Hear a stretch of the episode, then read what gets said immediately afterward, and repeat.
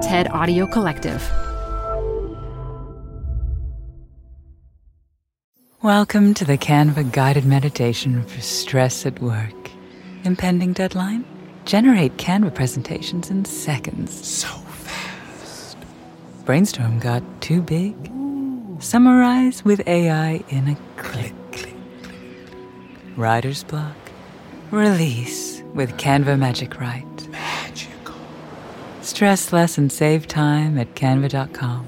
Designed for work.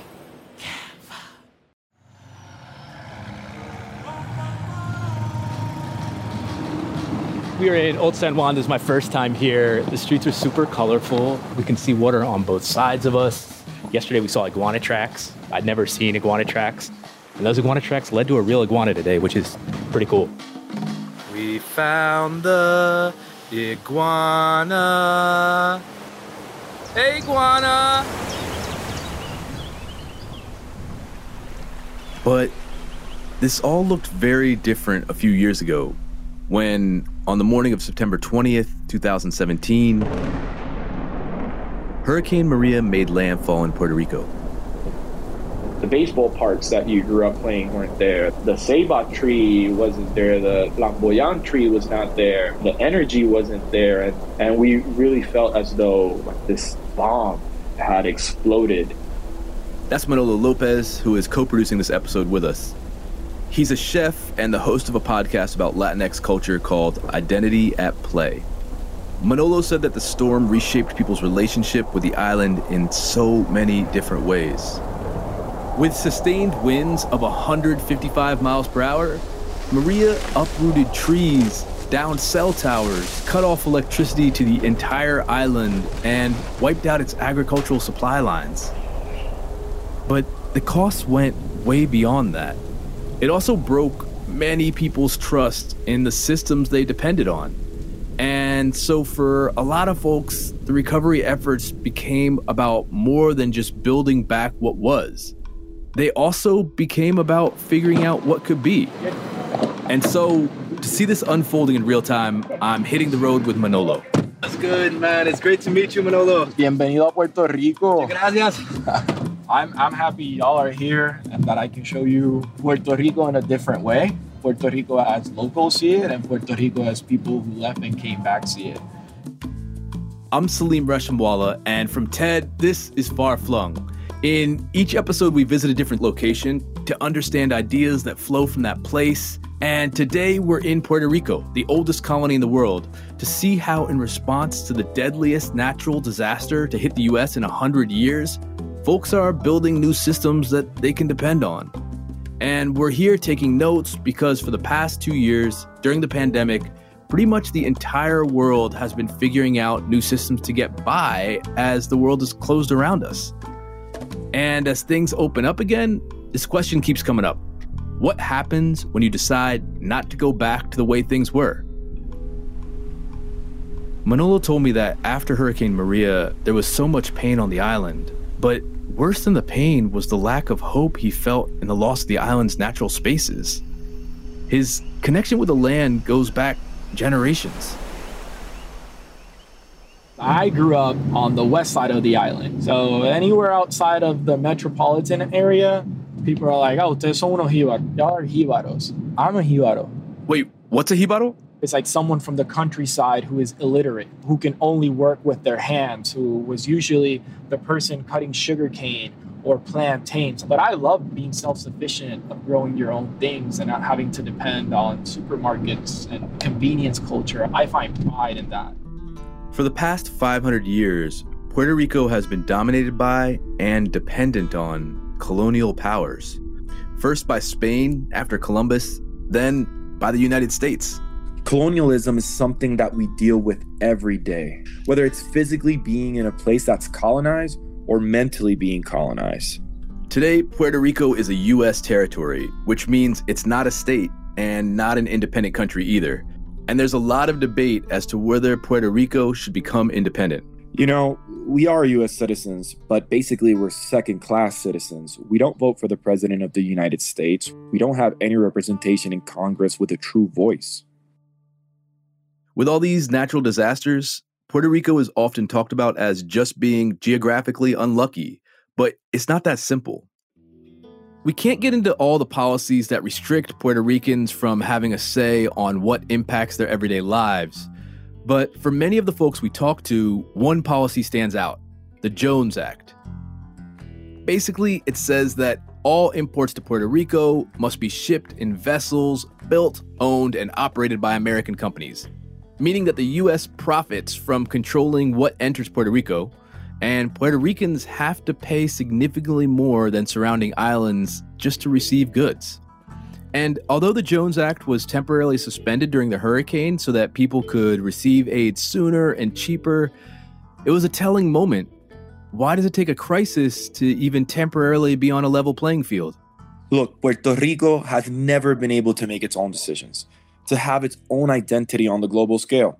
So I think progress needs to come from a cultural revolution to make sure that Puerto Rico is able to have its own voice. Manolo says that voice became louder after Maria. That's when former US President Trump blamed Puerto Ricans for stalled relief efforts, but also delayed sending about 20 billion in aid. An estimated 200,000 Puerto Ricans left the island either temporarily or permanently. So it triggered this whole campaign, which is called Yo Me Quito or Yo No Me Quito. Like, I gave up or I didn't give up. And that's hard because it starts putting our people into this debate of I stayed, I'm trying to help, and you know, it's it's a heated conversation. Oh, I see it. Like it's people, Yeah, it- it's it's a- people who stayed against people who left. Exactly. So instead of doing a campaign that brings people together, that campaign started getting people to, to push away from each other. Manolo says what was a natural disaster became a man made one. Things were so bad that it was estimated that Puerto Rico, one of the most densely populated islands in the world, an island with a population of 3.3 million people, only had enough food to feed its population for a week. But how is it that a lush and fertile island is importing 85% of its food when its tropical climate allows it to grow food year round? Well, a colony is not designed to be self sufficient. There's this sense of Armageddon, the world has ended. That's Christine Nieves. She's a community organizer and climate change activist. There's no government, there's nothing. And behind that fear of abandonment or chaos, there was a sense of, but that means that we can build a different way of living. Two weeks after the hurricane, Christine says the very first aid that arrived in her neighborhood was a truck with little packets of Nutrigrain bars, Vienna sausages, Skittles, and some mini water bottles. It felt like too little too late. So instead of waiting for more aid, Christine and her partner, Luis Rodriguez, co founded a makeshift relief center called the Proyecto de Apoyo Mutuo, or the Mutual Support Project. They started it in Mariana, a small mountain village on the southeastern tip of the island. That's where the hurricane first made direct contact and destroyed most of her and her family's home. What started as a small community kitchen became a community space complete with solar panels, free Wi Fi, rainwater collection, and filtration for cooking. At its peak, they served 300 meals per day. The food was the thing that brought people there, but people stayed because they had company and people stayed because they wanted to feel like they had a purpose and they mattered. And there was a sense that you could contribute things more than money. Oh, that's the fisherman. Fisherman. Tiene los ojitos negros el pelito como el sol. He comes in the car with fish and the microphones just singing a song, a really sad song usually. It's like a bolero. That's Luis. He's a musician whose family has lived in Mariana for generations. After the hurricane hit, Luis got himself a loudspeaker set up to broadcast updates directly to his community.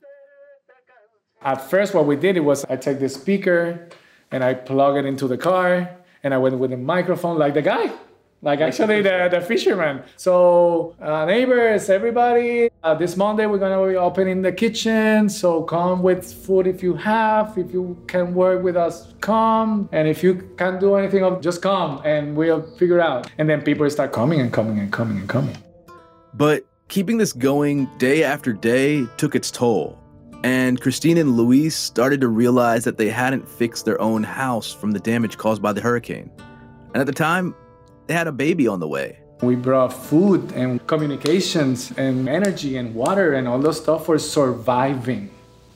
But it gotta break if you're breaking inside, you know? Being outside so much for so many people, it just brought me at a point that I lose myself. And I realized I haven't been taking care of me, you know? I didn't play, I'm a musician, I didn't play for so long, for almost two years. Because I wake up at six to get food for people and you go really fast because you react to the environment and you know there's a lot of old people in the community and you have to help them right? And we were young and we were doing that but i would do it totally different actually what we did.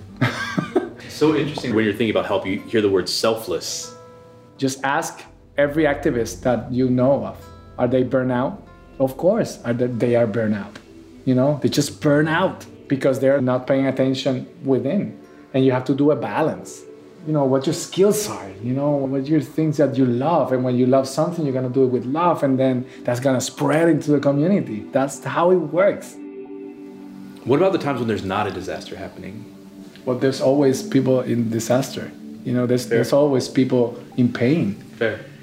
you know it doesn't have to be a hurricane just to feel bad we need more positive change that makes you feel something inside of you. Where do you find that sense of a high energy level like happiness in that devastation? Where do you find that that makes you keep going?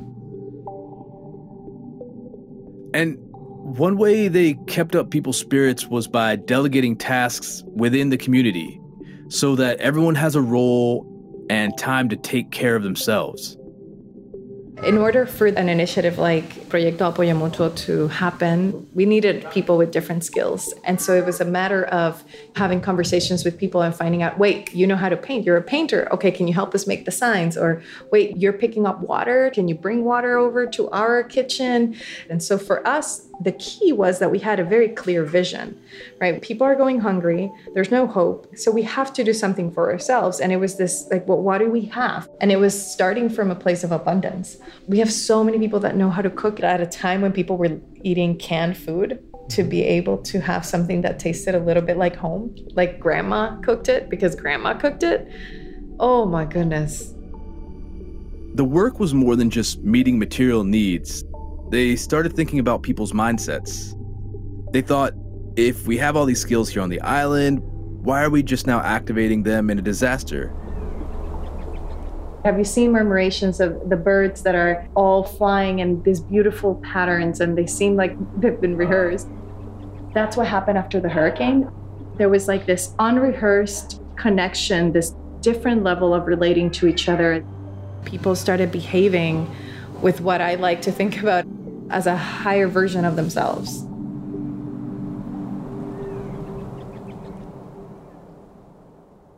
Manolo says that's where mutual aid comes into the recovery effort. mutual aid, it's the arrangement of your community coming together for a specific cause what's interesting is that the solidarity came from our family from our neighbors from our community i don't think mutual aid is something that could be defined just for natural disasters They developed three strategies to help do what they call decolonizing. The first step is to rewrite common narratives of Puerto Rico, the second, to increase leadership within the community, and the third, to reimagine the future of Mariana and Puerto Rico as a whole. people coming together and beginning to believe a different story of themselves and what we can do together creates a reality for everybody that goes beyond what we've imagined. You know it's not someone else saving us it's us taking care of us. That's very much the future because if systems are simultaneously going to collapse then we have to look at the invisible infrastructure the, the way that community comes together as a real systemic solution that allows people to to survive through chaos One of the people telling stories about Puerto Rico from Puerto Rico is a local investigative journalist named Bianca Graulau. So we're driving to the west coast of the island. We're gonna stop in a town called Camuy. Camuy is a small town on the Atlantic coast of the island, and its claim to fame is that it's home to the world's third largest underground river and has hundreds of caves you can explore. And you might catch some turtles. What? You can see them swimming on top of the waves. Wow. Look, right Oh, there. yeah, yeah. Yep. You saw it? I saw a turtle. I saw the back of a turtle. You saw the Right there. Yep, yep. They're real. They're real. I believe in your turtles, Dad. When the hurricane hit, Bianca was a reporter working for a TV station in Florida. But when she heard how bad things were, she came back. At first, Bianca thought she would just take a quick trip back to help out, but when she saw the way the media was covering the hurricane, things changed. We were seeing all those images of the disaster. We weren't really seeing the heart of the communities. You know, when you're in the US and you're seeing those horrible images and you're just like, oh, poor Puerto Ricans, like, that's really bad. But you're not seeing that other side of how communities are banding together to survive. On the ground, Bianca saw a different story. She saw care, and she saw people figuring out a new way to do things. So when you're in a situation where you don't have any food, supermarkets are closed, no one is coming, then your neighbor knocks on your door and says, Hey, I have two packs of rice. Do you want one? And they say, Thank you so much. I made some coffee. Do you want some? So that interconnectedness was about survival after Hurricane Maria. And then I think from there, it was sort of like, why don't we go back to living like this? And it gets a little tricky because I always get annoyed by this idea of like Puerto Ricans are so resilient, ignoring the situation that so many centuries of colonialism has put us in. On the other hand, you, you can't help but be in awe at what Puerto Ricans are capable of in the midst of continued disasters. And I think the people who are doing the work to become self sufficient they want to see a better Puerto Rico and they want to see communities also make it out of this dependence. And I felt like that story needed to be told. And when I came here, that's what I did. Bianca started publishing those stories on social media and developed a following that at the time of this recording includes over 600,000 TikTok followers. She breaks down what the government did and didn't do with all that money and holds the government to account. And one of those stories Bianca wanted to tell was about the politics surrounding food security on the island. I think a lot about decolonizing our diet. What we eat on a daily basis, what is sustainable and what isn't. Right. And before the island was ever colonized, people were growing and eating food without importing it. So pre colonial food habits are full of hints on how to live without being dependent on those imports. And it's a really interesting question. What would people be eating today if the island had never been colonized? Ask Manolo.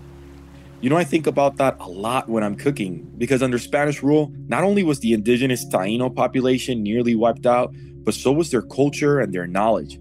So their agricultural traditions were replaced by large scale plantations for cash crops like sugarcane, coffee, and tobacco. And then when the US militarized the island and introduced manufacturing jobs in the cities, our people became increasingly removed from their land and food traditions. So so we developed more a palate that's imported, foreign food. You can see that with products like Goya becoming a household staple across the island. We know that places like Puerto Rico are already being hard hit by the effects of climate change. We know that depending so heavily on imports is harming us and will continue to harm us. So I think a lot about what is on our plate that if we weren't so dependent on imports wouldn't be there. And so today, transitioning back to growing and eating more traditional food is not so simple. I often think about that transition and how much of it will happen slowly and purposefully, and how much of it will just happen in an emergency state where we have to go down the road and see if we find any pana trees because imports are not coming in. So now we have to go forage. Quick note panas, also known as breadfruit, are more like a huge potato than a fruit, so they're super filling and hearty. Good to have around during a hurricane. So, on the flip side of searching for panas because you are in a situation that calls for that immediate need, what are some of your joyous thoughts around foods that fall into that category of sustainable or native? I'm a horrible cook, unfortunately. but the few times that I am able to get a pana from my grandparents' house or I come home with malanga ñame that was grown in Puerto Rico, I get so much joy of making the simplest of dishes with it. Even if I'm a bad cook, it reminds me of my childhood, but also I make that connection with this thing that I'm eating was grown right here on this land. And, and that's a beautiful thing. But I had a similar upbringing, like where I was taught you have to surpass everyone. And more so than that, all the culture that was happening up north is better than your culture. And so if you gave me a hot dog over cassava or yuca uh, as a kid, I was going to grab that. But that was also influenced by watching your MTVs, your Nickelodeons, your VH1s, whatever it was, where the marketing was always towards that. So you start thinking that everything that happens in the US is better than here. Like many from his generation, Manolo moved to New York to pursue higher education as soon as he could in his early 20s. The moment that I landed in New York, I started feeling so proud to be Puerto Rican and I started learning how to be a real Puerto Rican. New York has the second largest population of Puerto Ricans in any U.S. state, just behind Florida. Almost 10% of the New York City population is Puerto Rican. As I was going to my new apartment, I started seeing these murals with Puerto Rican flags and all the freedom fighters from Puerto Rico and all the Puerto Rican cafes and music. And I started asking around and started talking to people in the community centers and I started learning about Puerto Rican history. And it was my first cultural awakening. And with all that newfound information and admiration for my people, I started cooking again. And I started doing all these pop ups around New York. And we would cook mofongo. Mofongo is kind of the unofficial national dish of Puerto Rico. Manolo's version is inspired by his mom's recipe and traces all the way back to Puerto Rico's West African heritage. You have deep fried plantains. You have smashed fresh garlic, your adobo spices, and you cannot forget about the pork rinds. That's formed into like this little paste, right? And then again, sometimes you have it with fried pork, other times you have it with stews, and sometimes you just have it with a broth. But every time, it's just perfect. Manolo started his own Mofongo food truck in Brooklyn, and it blew up. And now I'm the one cooking it around the world, and people are liking it. What is this? This is amazing. And this is just something very cheap that we know how to make very delicious. But the reason why it's cheap is because it was handed down by the Jibaros, and they were ingenious enough to learn how to make it in a beautiful way. Manolo channeled that pride when cooking for the community in the aftermath of the hurricane. As soon as he heard about how hard Puerto Rico was hit, he jumped on the first flight he could catch down to San Juan to help out with the relief effort. But there were a lot of logistical challenges. As a chef in New York City, a mistake could mean a bad review. But in cooking meals after the storm, a mistake in the kitchen meant that people would not eat. I looked at food so differently. I only do family style meals now because I want people to share food. I want people to talk. I want memories to be evoked. I want people to ask, "Hey, can you can you pass me the tostones or or the gandinga?" And you reach over someone and food has changed in that perspective for me where we have to go back in time to the way that our ancestors distributed food and came together around a table. And when you start looking at food differently, you start thinking about where it comes from. And so to dig into those roots, Manolo met with folks across the island who are thinking about how to apply Puerto Rican traditions in this new way and on a larger scale. That's after the break.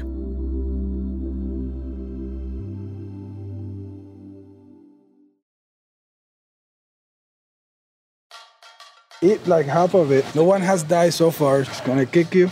It's gonna start waking up sensors in your mouth. It's gonna be about two minutes of a roller coaster. That's Efren Robles. He and his wife, Angeli Martinez, run the farm where Manolo gets his best produce from. The farm really stepped up following the hurricane to provide fresh, locally grown food to the island. And visiting here, it feels like I've been dropped into some kind of botanical Willy Wonka wonder world. If Willy Wonka was a four wheeler riding, kava pouring, goat raising farmer, and he kind of gave us all a golden ticket. Woo! What is happening in my mouth? My tongue is fizzing. It feels like pop rocks and lemonade. And now it's salty, and now it feels like I'm eating meat. Now I'm tasting cheese. I have no idea what's going on in my mouth. My lips are numb and tingly, and my mouth is full of turkey bacon, is the sensation I have. Uh, That's one of the wildest things I've ever consumed in my life. And you just heard Efren give me this strange little yellow flower from his greenhouse. The flower's called a lemon drop. Just one girl start crying, like, what did you give me? Are you? So, why is Efren passing around homemade kombucha and kava and this mind blowing flower for people to sample? It's partially because he and his wife are self proclaimed foodies, but it goes beyond that. I believe that most people, as soon as they start eating, it will change their mind. These are not examples of traditional Puerto Rican foods, but they are part of Efren's playful master plan to re energize farming, and that, he hopes, will get more local food on the tables. Their farm has become a sort of agricultural mad scientist lab and education center. When you hear the term farm to table, Efren is a direct collaborator between all the chefs on the island. Manolo says Efren's approach is twofold growing traditional vegetables indigenous to the island, like yuca, a root vegetable that grows underground so it can tolerate a hurricane. And then he also grows specialty foods, like that bizarre lemon drop flower, which isn't native but is so unique that he can sell it without having to compete with a ton of other people making the same thing. And that gives his business a major advantage when competing with US imports. We got a bunch of crazy chefs that tell us what the trends are and how we can grow. And in this facility, we try to do the, the R&D to make sure that it's sustainable We've been fortunate enough to develop relationships with farmers like him to bring seasonal ingredients we use in specific dishes. Wandering through Efren and Angeli's farm, things don't always grow in specific rows, but are grouped by mutually beneficial relationships. For example, rich reddish purple amaranth grains growing on the edge of fields. You can eat that, but it also keeps insects away. You can kind of see this botanical mashup is a bit of a metaphor for skill sharing and mutual aid in itself. The plants are a diverse set of neighbors helping each other out. And if you come to the island, one place you might see and taste some of Efren's produce is at a bar in Old San Juan. This is a very special corner of Puerto Rico and of Old San Juan. This corner has served drinks for generations. It is usually to capacity and you have to dance your way through the people. I'm excited to dance my way through the space. That's great. Yes, yes, yes. That's Carlos Irizarry. He's a longtime friend of Manolo's and the manager of La Factoria. The bar opened in 2013 and has been named one of the 50 best bars in the world. It was like the, you know, left-wing bohemian scene artist bar of Old San Juan. And this place was a bar established in 1958 called Hijos de Borinquen. Yeah, that means sons of Borinquen. And for some context, Borinquen is what Puerto Rico was called by the Taínos before we were colonized. And at La Factoria, you can still see their original name on the wall. Whoever comes to La Factoria, I really do feel that it is a great scenario to showcase our Puerto Rican culture through the flavor of the cocktails. You know, like for example, the champeta with the fermentation of the pineapple. When we do a fermentation like that in this type of weather and this type of sugar content, it creates a very rich, funky juice. A rich, funky juice is an amazing description. I want that. Before La Factoria started working with local farms like Frutos del Guacabo, Manolo would not have found that rich, funky juice on the menu. Carlos said that at the time, they could not see what they already had. At the beginning, everybody wanted to be a New York bar. We wanted to make Manhattans, and we never realized that we have piña coladas. You know, at the beginning of Factoria, I can tell you that it took us time to identify our voice in all of these situations. And for example, you have trends like tiki or Yeah. that are emulations of the Caribbean, but we are the Caribbean. Even just talking about it just now, your body language shifted. You got some pride. You felt good. What was the moment when you switched to being like, we are the Caribbean? This is us. Like, we're the originators. We can make new things. We can be authentic. What changed that for you? Eh, it was the opportunity to travel. So it's similar to Manolo. Like, leaving is the thing that made you feel good about it. Yes, there is a problem in Puerto Rico of insularism. Like we are limited to the knowledge that we carry, but then you get to travel and you see how the world works, and that totally gives me a, a different view of who we are and what we do. His biggest test of that mentality came with the hurricane, when the heart of Old San Juan, known for generations for its lively energy, that all shut down. There was no power, there was no food, there was no shortage of complications, and literally the conversations were like, how many times you check the price of the flights to get the fuck out of here, man? But instead of leaving, Carlos stayed. He knew other bars, restaurants, and shops had to be going through the same thing he was. So he did something super practical. He started meeting with bartenders and business owners to figure out how their businesses would survive. They'd meet up at La Factoria. At first, they were just sharing sorrows, but those meetings eventually became a way for locals to practice collective bargaining so they could keep working, group their power, and stay in Puerto Rico. Like through a collaboration, you can overcome everything. For example, in terms of a bar, are you paying too much for limes? Well, get together and buy limes together and help out each other. The key is communication and knowing your place inside of a community that guarantees your success and the community itself. And I feel like we are still here thanks to that. You know what I mean? And this spirit of collaboration is something Manolo was really proud to show us among all the people he connected us to. From opening community kitchens and building mutual aid networks to documenting news by and for the diaspora to growing traditional food. For Christine and Luis, even though this is the future they've been fighting for, they know there's a lot of work to be done. What is the conversation that we have to have? It's not how are we gonna fight the imperialism and, and organize against something. For me, it's a conversation what are the possibilities that what we want? And let's tap into that. If people don't feel that are colonized, then you will see maybe a free country at some point. My vision for our island is that we can get to the place where we can begin to name, identify, and pay attention to those barriers inside of us that keep us from our greatness and step into practices, spaces, communities that remind us to let go of that old way of being hmm. and to practice collaborating, cooperating, caring for each other. The thing that's gonna save Puerto Rico are their own people. It's not the US. So sometimes maybe, yeah, maybe having a hurricane is a good thing. It's just a quantum leap for your soul. The hurricane was like, boom, this is who you are. Are you gonna live into that greatness of who you are? And we hmm. did. We did.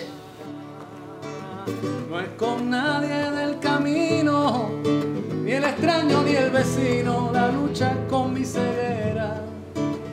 Far Flung is produced by Jesse Baker. and Eric Nuzum of Magnificent Noise for TED. Our producers for this episode were local producer Manolo Lopez and Elise Blenner Hesse. our production staff includes Huete Gitana. Sabrina Farhi. Michelle Quint. Banban Cheng. Jimmy Gutierrez. Sammy Case. with the guidance of Roxanne Hai Lash. and Colin Helms. our fact checkers are Nicole Bodie. and Miri Jesutosin. ad stories are produced by Transmitter Media. This episode was mixed and sound designed by Kristen Muller. and Elise Blenner Hesse. Additional thank you to Bianca Graulau, Christine Nieves Rodriguez, Luis Rodriguez, Efren Robles, and Angie Martinez of Frutos del Guacabo, Carlos Irizarry of La Factoria, Camille Padilla Dalmau, Chef Mario Juan, and Utabili Baez for your time and expertise. Our executive producer is Eric Nuzum. I'm Saleem Reshamwala. Ahora miro el nacimiento de otra forma de